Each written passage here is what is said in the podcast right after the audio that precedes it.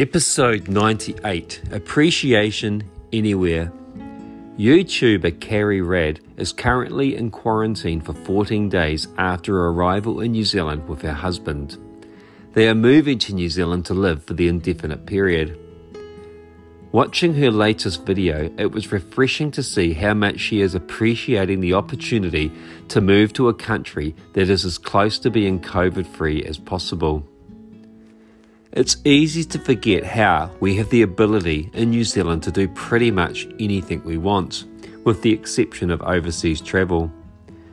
Perhaps this is a time in which comparison is a positive thing for us, with the freedom we have to live our lives in as close to a normal way as possible.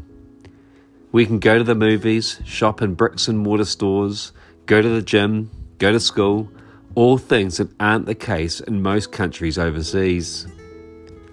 One thing I liked about Carrie's video was her 14 days of appreciation. She has set up a sticky note calendar on a window, and every day her and Alex, her husband, record one thing that they have appreciated about the day. My guess is that the things that make the list will be relatively simple, such as the caramel slice that was delivered to her room. We need to remember it's the simple things in life that we take for granted that will be what we would miss most if we couldn't do them.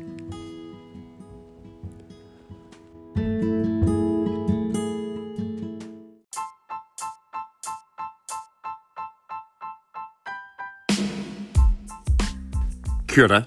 My name is Tim Nelson. I'm a school principal, district councillor, newspaper columnist, and author. This podcast is all about giving you a daily boost of positivity, my contribution to starting a happiness movement, one small step at a time.